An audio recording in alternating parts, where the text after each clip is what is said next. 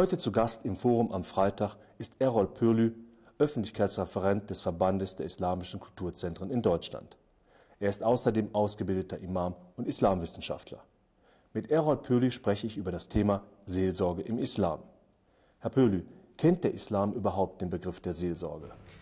Seelsorge ist ein typisch christlicher Begriff. Seelsorge, wie es in die Kirche versteht, als Auftrag und Sendung einer bestimmten Institution, gibt es im Islam nicht. Deshalb kann man die christliche Seelsorge nicht eins zu eins auf den Islam übertragen.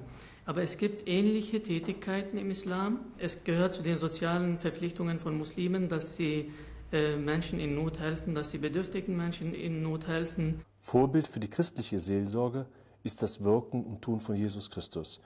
Gibt es im Islam auch eine ähnliche, ein ähnliches Vorbild? In äh, unseren äh, Tätigkeiten versuchen wir, den Propheten Mohammed nachzuahmen.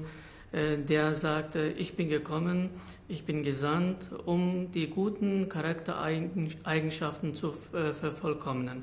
Und ähm, da gibt es äh, in etlichen Bereichen ähm, äh, Möglichkeiten, den Propheten nachzuahmen.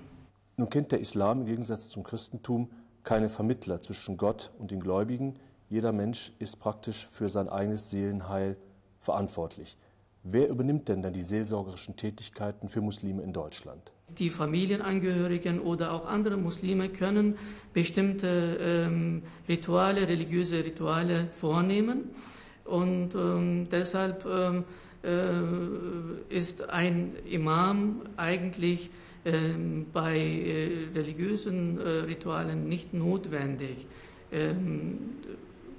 Aber ähm, mittlerweile äh, ist so, dass die Leute, dass es sehr viele Leute gibt, die sich äh, in der Religion nicht auskennen und da äh, bedarf es dann natürlich an Menschen, äh, die die Religion besser kennen und das sind meistens dann die Imame oder die in religiösen Einrichtungen tätig sind.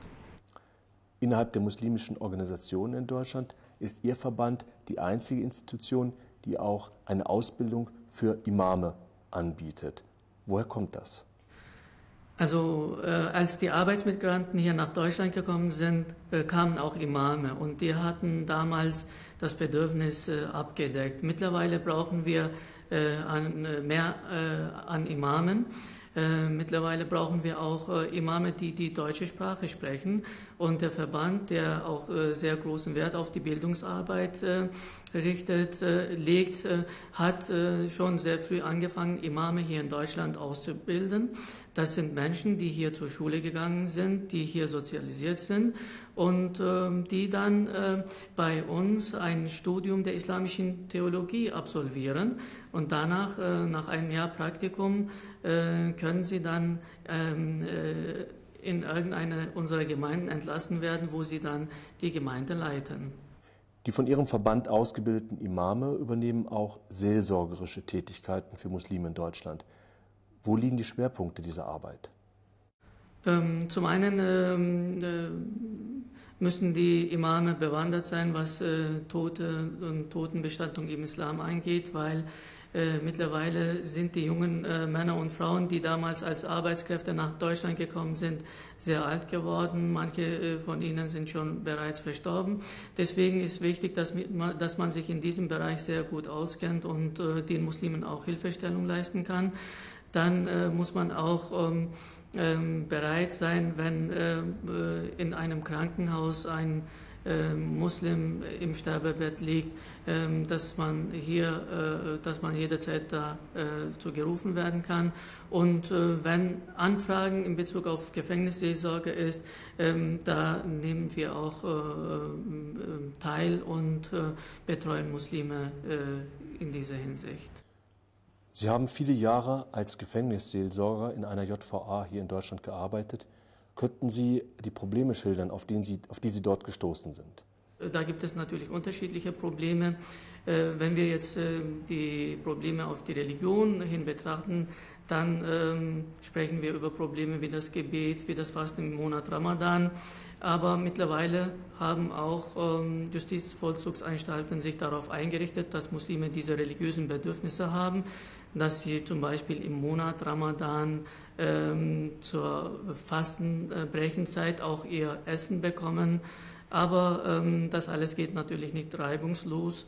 Äh, ich glaube, dass äh, sowohl die muslimischen äh, Inhaftierten als auch die äh, dort arbeitenden Beamten ähm, Hilfestellungen brauchen äh, in, in dieser Hinsicht. Sie haben zuvor geschildert, dass jeder muslimische Gläubige diese Seelsorge übernehmen kann. Das entspricht ja der Laienseelsorge im Christentum. Jetzt kommen immer mehr auch professionelle Kräfte hinzu. Aber von wem wurde denn bislang die Seelsorge für Muslime in diesen Institutionen übernommen? Also meistens, ähm, wenn es um bestimmte Inhaftierte, bestimmte Nationalen äh, angeht, dann sind die konsularischen Vertretungen da, die diese Betreuungsaufgabe übernehmen.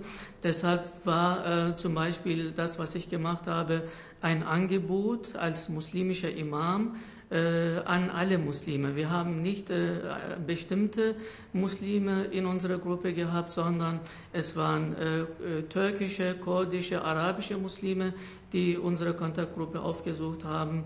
Und in diesem Rahmen äh, auch die Sprache war zum Beispiel die äh, Sprache, was wir benutzt haben, war die deutsche Sprache, damit auch äh, alle äh, das verstehen konnten. Und wenn einige diese Sprache äh, auch Deutsch nicht verstanden haben, gab es Leute, die dann das übersetzt haben. Nun ist die Seelsorge ein Recht, das den Kirchen schon vom Grundgesetz her zugestanden wird. Muslime haben dieses Recht auf Seelsorge noch nicht. Was muss geschehen in Deutschland, damit sich das ändert? Ähm, der Staat braucht natürlich einen Ansprechpartner auf Seiten der Muslime. Und bis jetzt hatten wir immer die Forderung, dass man ein, äh, einheitliche Ansprechpartner äh, organisieren sollte. Mittlerweile sind die großen Dachverbände ähm, äh, haben sich zusammengeschlossen, um jetzt äh, einen Ansprechpartner für den Staat zu bilden. Ähm, äh, die Frage des Ansprechpartners, des anerkannten Ansprechpartners ist, ist wichtig. Was muss denn Ihrer Ansicht nach geschehen, dass in Zukunft Seelsorge für Muslime in Deutschland zur Normalität wird? Äh, ich glaube, wir brauchen äh, im Bereich der Seelsorge auch hauptamtliche Seelsorger. Es wird vieles von Ehren, äh, was auf islamischer Seite geschieht, geschieht mehr auf ehrenamtlicher Basis. Das, was ich gemacht habe, war auch auf ehrenamtlicher Basis. Und ähm, ich finde, Seelsorge ist ein Bereich, das sehr viel Zeit in Anspruch nimmt das sehr viel Fürsorge für die äh, bedürftigen Menschen braucht. Und deswegen brauchen wir äh, geschulte, hauptamtliche äh, Imame, aber auch Seelsorger, die jetzt nicht Imame sind, die äh, äh, fachkundig geschult äh, worden sind. Herr Pöhle, ich danke Ihnen vielmals für dieses Gespräch. Gern geschehen.